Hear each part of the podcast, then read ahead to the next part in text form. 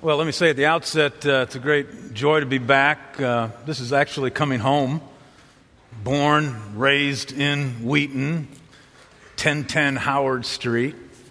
Home school, which now houses a college theater program. Wheaton North Falcons, give it up for the north side.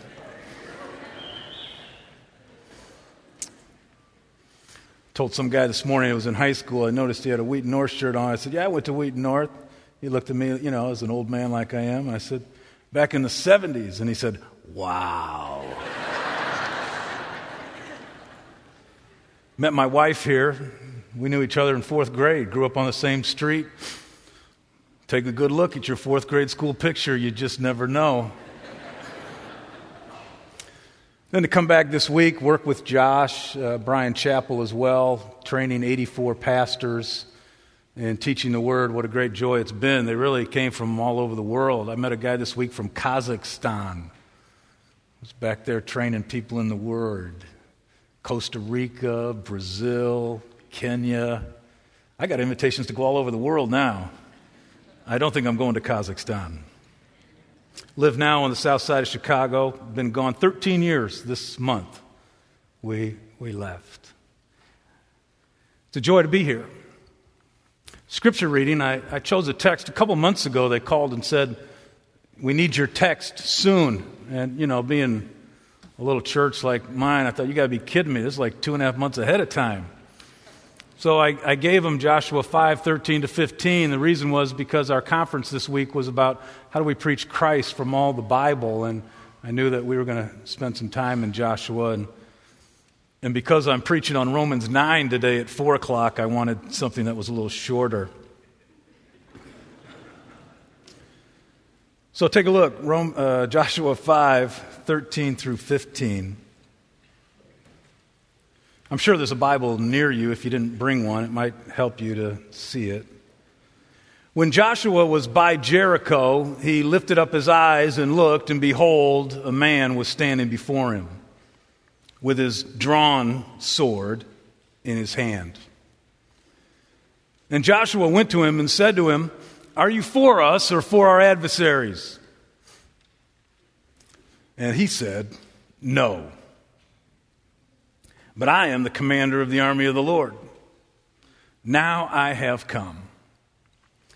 And Joshua fell on his face to the earth and worshiped and said to him, What does my Lord say to his servant? And the commander of the Lord's army said to Joshua, Take off your sandals from your feet, for the place where you are standing is holy. And Joshua did so. Now, when we meet Joshua in this text, we are walking into his life literally on the eve for the moment for which he had been born. It's another way of saying he's not a young man. He's outgrown the days when the narrator informed us that Joshua was called the son of Nun, Moses' assistant from his youth. Not so here. Nor was he simply a man among other men. Not at this point in his life. There was really one other person in all of the narrative that runs kind of with Joshua in the same sentence, a guy by the name of Caleb. What a valiant warrior Caleb was. But even Caleb had not risen to the present stature of Joshua. If you're unfamiliar with the narrative, Joshua opens with all the people, Caleb included, saying to Joshua, all that you have commanded us, we will do. Wherever you send us, we will go. Whoever rebels against your word shall be put to death. He is not a young man. He is not a man among men. He is the preeminent man in the prime of his life on the eve of the moment for which he had been made. He was the unquestioned commander in chief. And he had already borne the battle scars of war. He had taken life, and he knew what it was to do so. You remember that day uh, Moses' strength was flagging, and Aaron and Hur come on either side and hold up his arms? Well, that's ancient history now. And Joshua was the man on the field of battle. He knew what it was to do war. He was valiant. And his word in the community, the assembly, was without parallel because it had been vindicated time and time and time and time again. He had continually demonstrated himself to be right at critical moments. Forty years had passed since he and Caleb said, Let us go into the land to possess it, and the rest were fearful and not ready.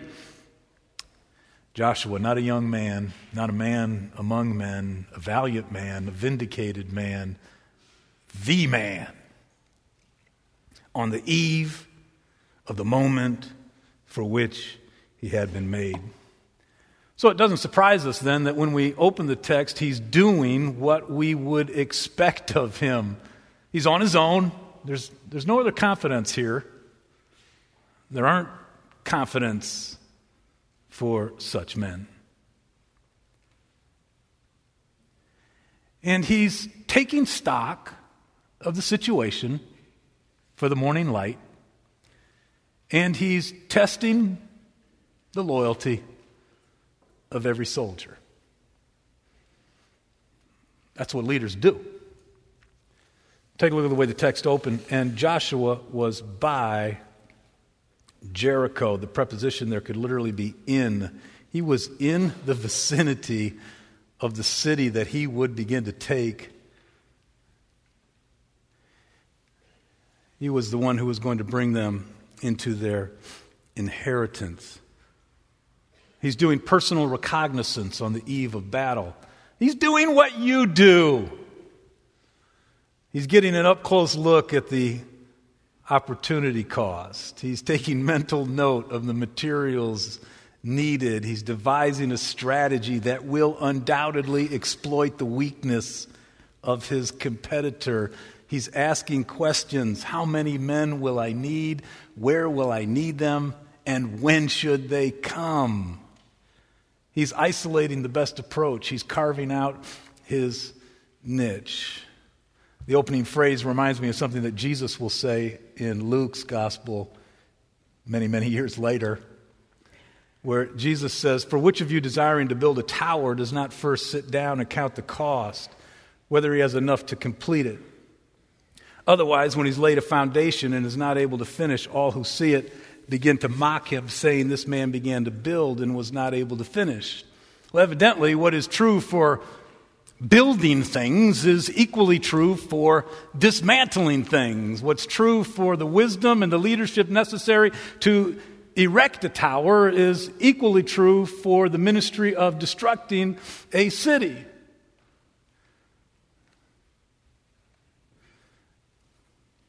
You ever take stock of your situation? I don't know where you've come in here today. Some of you, though, are standing on the eve of the moment for which you have been made. Ever look to take new territory for Christ or whatever you need next? Ever decided you're going to get something done before you die? That's what I used to tell my kids all the time. A couple things you got to do in life. One, trust Christ. Second, get something done.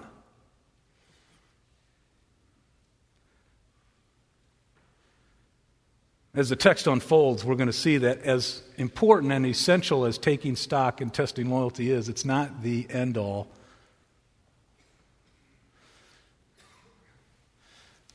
I think that's something for us to remember.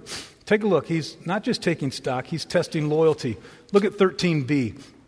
He lifted up his eyes and looked, and behold, a man was standing before him with his drawn sword in his hand. And I love this. And Joshua went to him and said to him, Are you for us or for our adversary? Here's a man behind, in a sense, enemy lines on someone else's territory, in the midst of the evening hour without any backup. Nobody knows he's there. And he doesn't flee when he meets a soldier with a drawn sword. He just approaches him and says, in a sense, he says what Shakespeare does with his guys in Hamlet. Stand ho, who goes there? It, it, has that ring to it. Friend or foe? That's really what he's asking. You with me or not with me? I mean, what, just the confidence of him. I mean, this is leaders as we love them. This is what we do in politics, right? You ensure the vote before it ever comes to the table. With me or not? It's what we do in the academy through footnotes. Everybody wonders why all these academicians use so many silly footnotes. Why? because they're testing the loyalty of every soldier. They are making their alignments known and their allegiances clear. This is what you do at home. Whether you're trying to raise some kids on your own and your mother or father or grandfathers are helping you or neighbors or whether you're a two parent family and you got you're saying, look, we we got to be on the same page here. This is what young church planters do before they ever have a session or a board of elders. They go, Look, I don't know what we're doing, but when we go through that door, we're going with one voice. You with me or against me? The change, of course, is uh, about to come for Joshua. In a moment's time, he's going to see that even with all that important work of taking stock and testing loyalty, he's not ready which is quite striking, really, because in the chapter, the people are ready to go in. They've been recircumcised, or I guess circumcised for the first time. They are now retaking the Passover. The people are ready, but, well, the guy in charge actually isn't yet. A lesson to be learned. The change, of course, comes when the identity of the soldier becomes known. So let's take a look. Who is this soldier with drawn sword. There are four subtle indicators in the text, and when you get a little better understanding of it, it actually leads you into one of the most complicated but fascinating character sketches in all the Bible. Verse 13, he's simply called a man. No reason to think otherwise. He's a man. But verse 14, when he describes himself, he does throw through this title, the commander of the Lord's army. And then in the narrative that follows, you're going to see that this man, this commander man, actually evokes the respect of someone like Joshua, and he actually demands worship from him. Who is this? Well, let me begin. Just, uh, I don't want to flip you around in the Bible too much because we got a little text there and it's so tight and we should stay in it. But just look back for a moment to Exodus 23. You see, Joshua is a story about how God was going to bring his people into the land and into their inheritance. It's a story that actually models the story of the whole Bible. For Joshua, in the end, doesn't give people the, a rest. Jesus ends up giving you an eternal rest, something that's yet in the future. But there was this enigmatic promise Exodus 23 20, that an angel of the Lord would be the one to go in. Verse 20, Behold, I send an angel before you to guard you on the way and to bring you to the place that I have prepared. These are important words. Pay careful attention to him and obey his voice. Do not rebel against him, for he will not pardon your transgression, for my name is in him. But if you carefully obey his voice and do all that I say, then I will be an enemy to your enemies and an adversary to your adversaries when my angel goes before you and brings you. What a shadowy promise. Flip over just a little further, Exodus 33, verses 1 to 3. The Lord said to Moses, Depart, go up from here, you and the people whom you brought up out of the land of Egypt, to the land which I swore to Abraham, Isaac, and Jacob, saying, To your offspring I will give it. Here it is, verse 2 I will send an angel before you, and I will drive out the Canaanites, the Amorites, the Hittites, the Perizzites, the Hivites, and the Jebusites. Go up to the land flowing with milk and honey. This angel of the Lord runs throughout the Old Testament. The angel of the Lord is the one that appeared to Gideon when he gave him his marching orders in Judges 6. The angel of the Lord is the one that rescued Hagar and assured her of God's covenantal care for her in Genesis 16. An angel of the Lord is the one who supposedly came and rescued Isaac on the altar at Genesis 22. An angel of the Lord is the one that wrestled with Jacob on that frightful night when he finally surrendered it all. On two occasions, the angel of the Lord in the Hebrew Scriptures actually appears with a sword drawn, as he does in our text. And interestingly, both times he appears with the sword drawn, it's to confront someone before the action is taken. The first time, of course, is with Balaam, where Balaam, that man in ministry, wanted to accommodate his message so that he could secure his own funding and live in his own ways. And so the angel of the Lord comes and says, Balaam and your ass, not, you will not pass here. It's this confrontational situation. The other is with the great ruler David, who has accomplished so much. And at the, at the end of the life, he is so close to finishing and finishing well, and he's fought so many battles valiantly.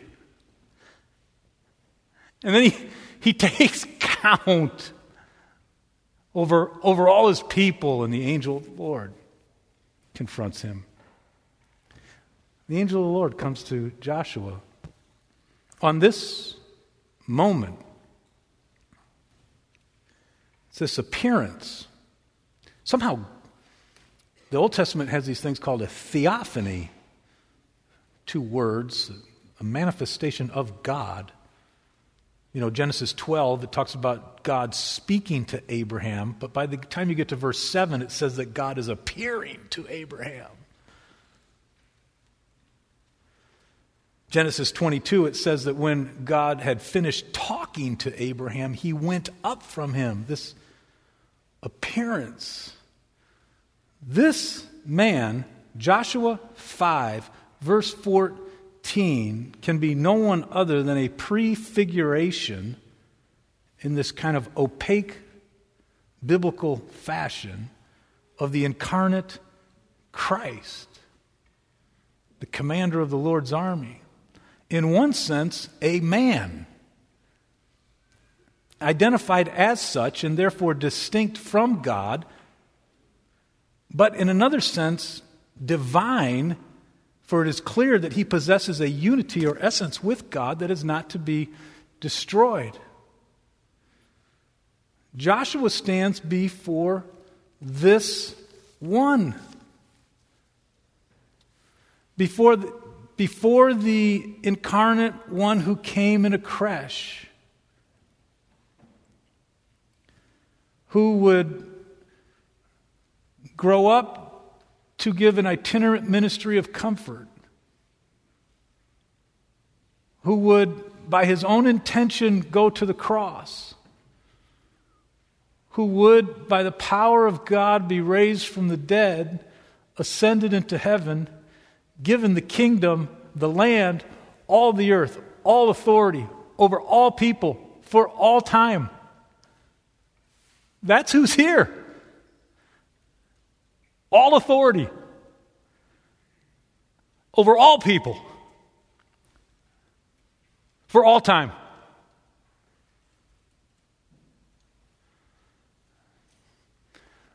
The only moments when Jesus appears in the New Testament as this kind of figure, it's in apocalyptic literature, it's in Revelation, where both at the beginning and the end, he appears not in some creche, but with a sword coming from his mouth, and in 19 on a horse that he's riding victoriously, slashing through the vineyards of the world, separating out the harvest of those who are following him and those who are not. This Jesus, he stands before.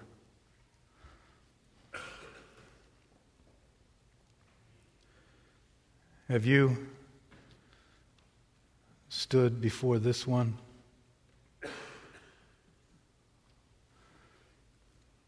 Boy, it's kind of silly now.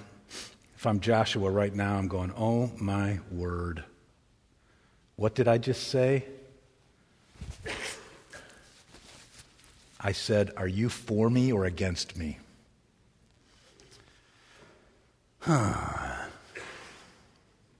And I love the response no. Just this error by way of category. Just a, it's a categorical error. You, you're asking the wrong questions. No. Reminds me of Abraham Lincoln, that great president who, in the midst of the Civil War, was exiting the, a science convention hall in D.C., and someone cried out, Mr. President, we trust that during this time of trial in which the nation is engaged, God is on our side and will give us the victory. And then Lincoln, with all that Illinois sensibility, says, Sir, my concern is not whether God is on our side. My concern is to be on God's side, for God is always right.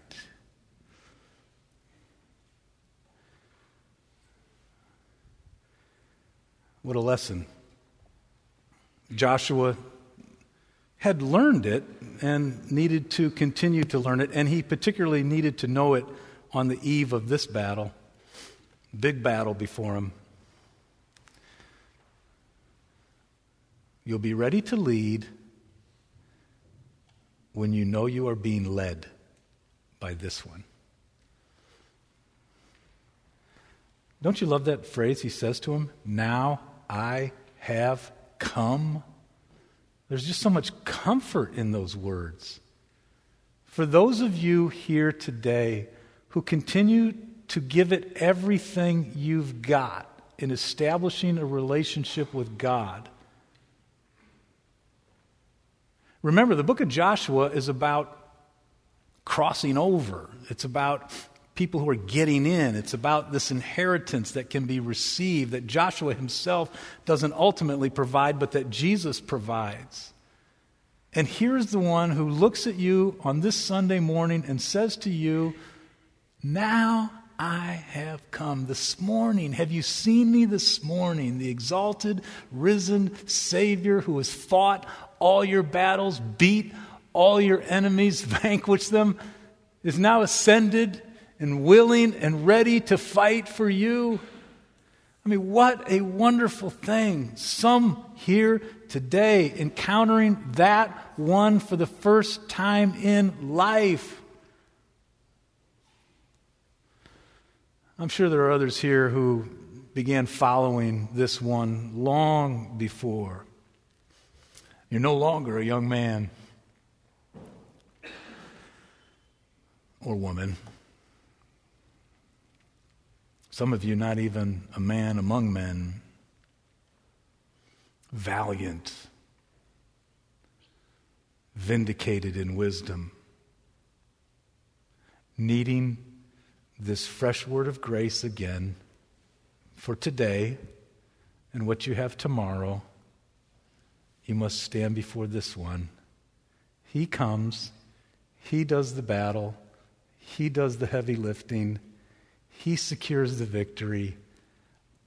You just need to stay in line.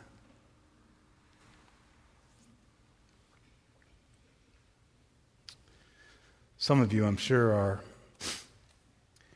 on the verge of crossing over. You, you come this morning, you know your days are numbered. It won't be long. You'll be home. I don't know if the Fritz family's here. Sharon's certainly not far.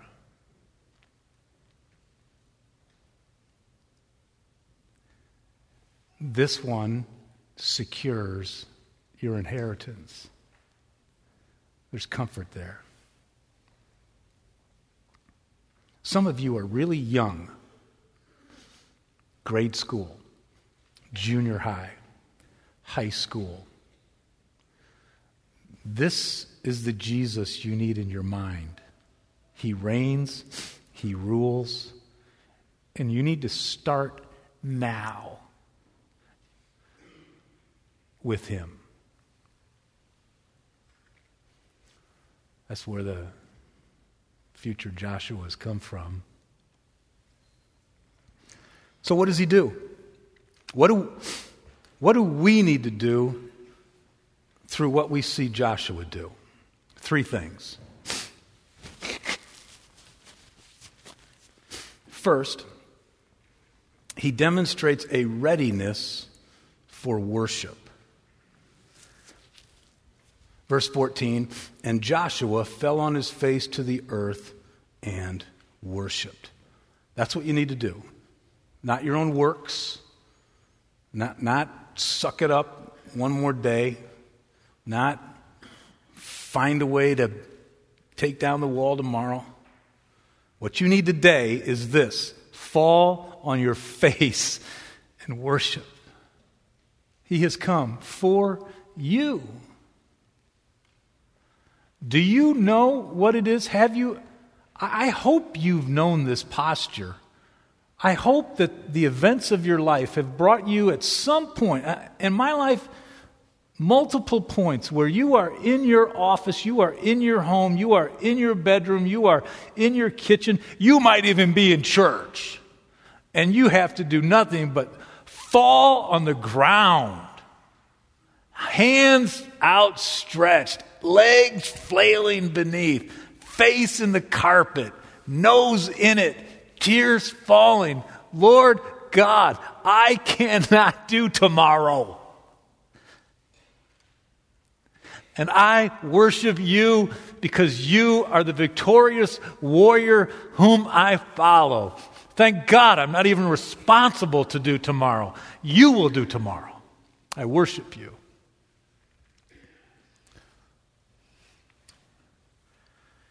Secondly, he's receptive to word. This is a phenomenal moment. Look how he's changed. He says, What does my Lord say to his servant? This is what always happens when people get a fresh awakening to the, to the value, the ministry, the supremacy, the sufficiency of Christ. Immediately, he, here's the guy that's always barking out all the orders, and now he finally he has one thing to say, and it's, What will you say?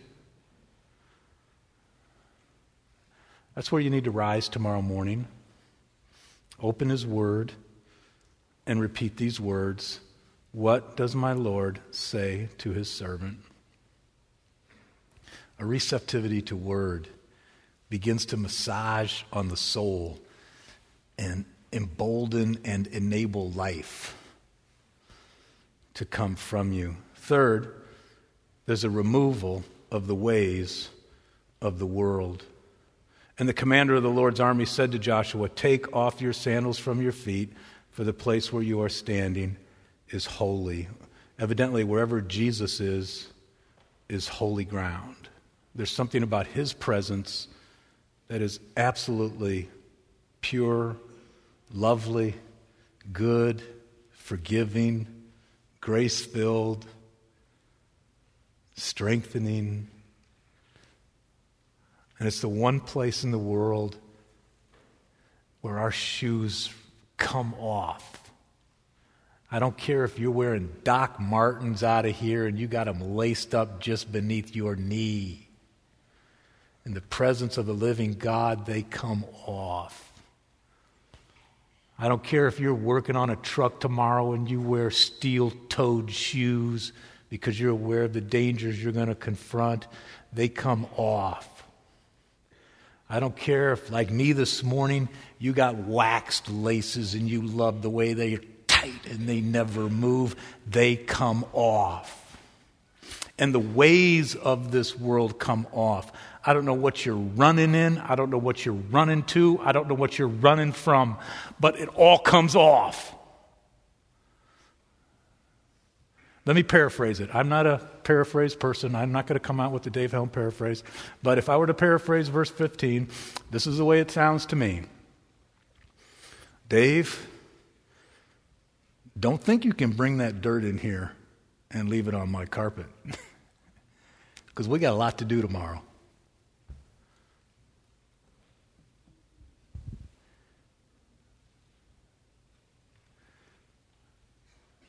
Here's the interesting thing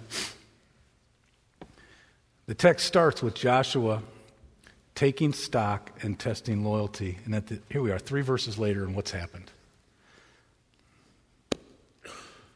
I, I, I, I realize again, God is taking stock and testing loyalty. That's what God does. And this is what's so beautiful about the way the text ends. Do you see it? They are the most precious words in all the text. Four simple words, and Joshua did so. I mean, don't you love that editorial? That, that, that is an editorial gloss that tells me it can really happen for you too. Here's this great, valiant, vindicated warrior, godly, who's doing great things. And he did so. Hey, when, you, when you're in front of Jesus, you're, you're, you're on holy ground. There's that chorus, you know. Okay, you're going to hate me for it. You're going to laugh when you get home, but here it is.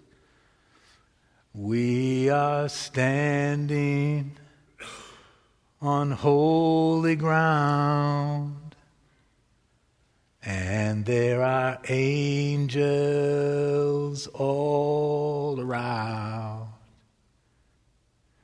We will praise Jesus now, for we are standing in his presence on holy ground.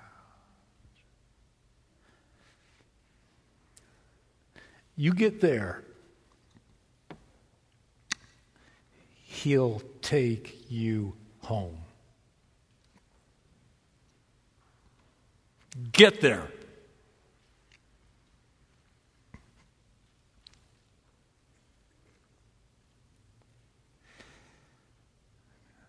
Because there's a heck of a lot of work to do.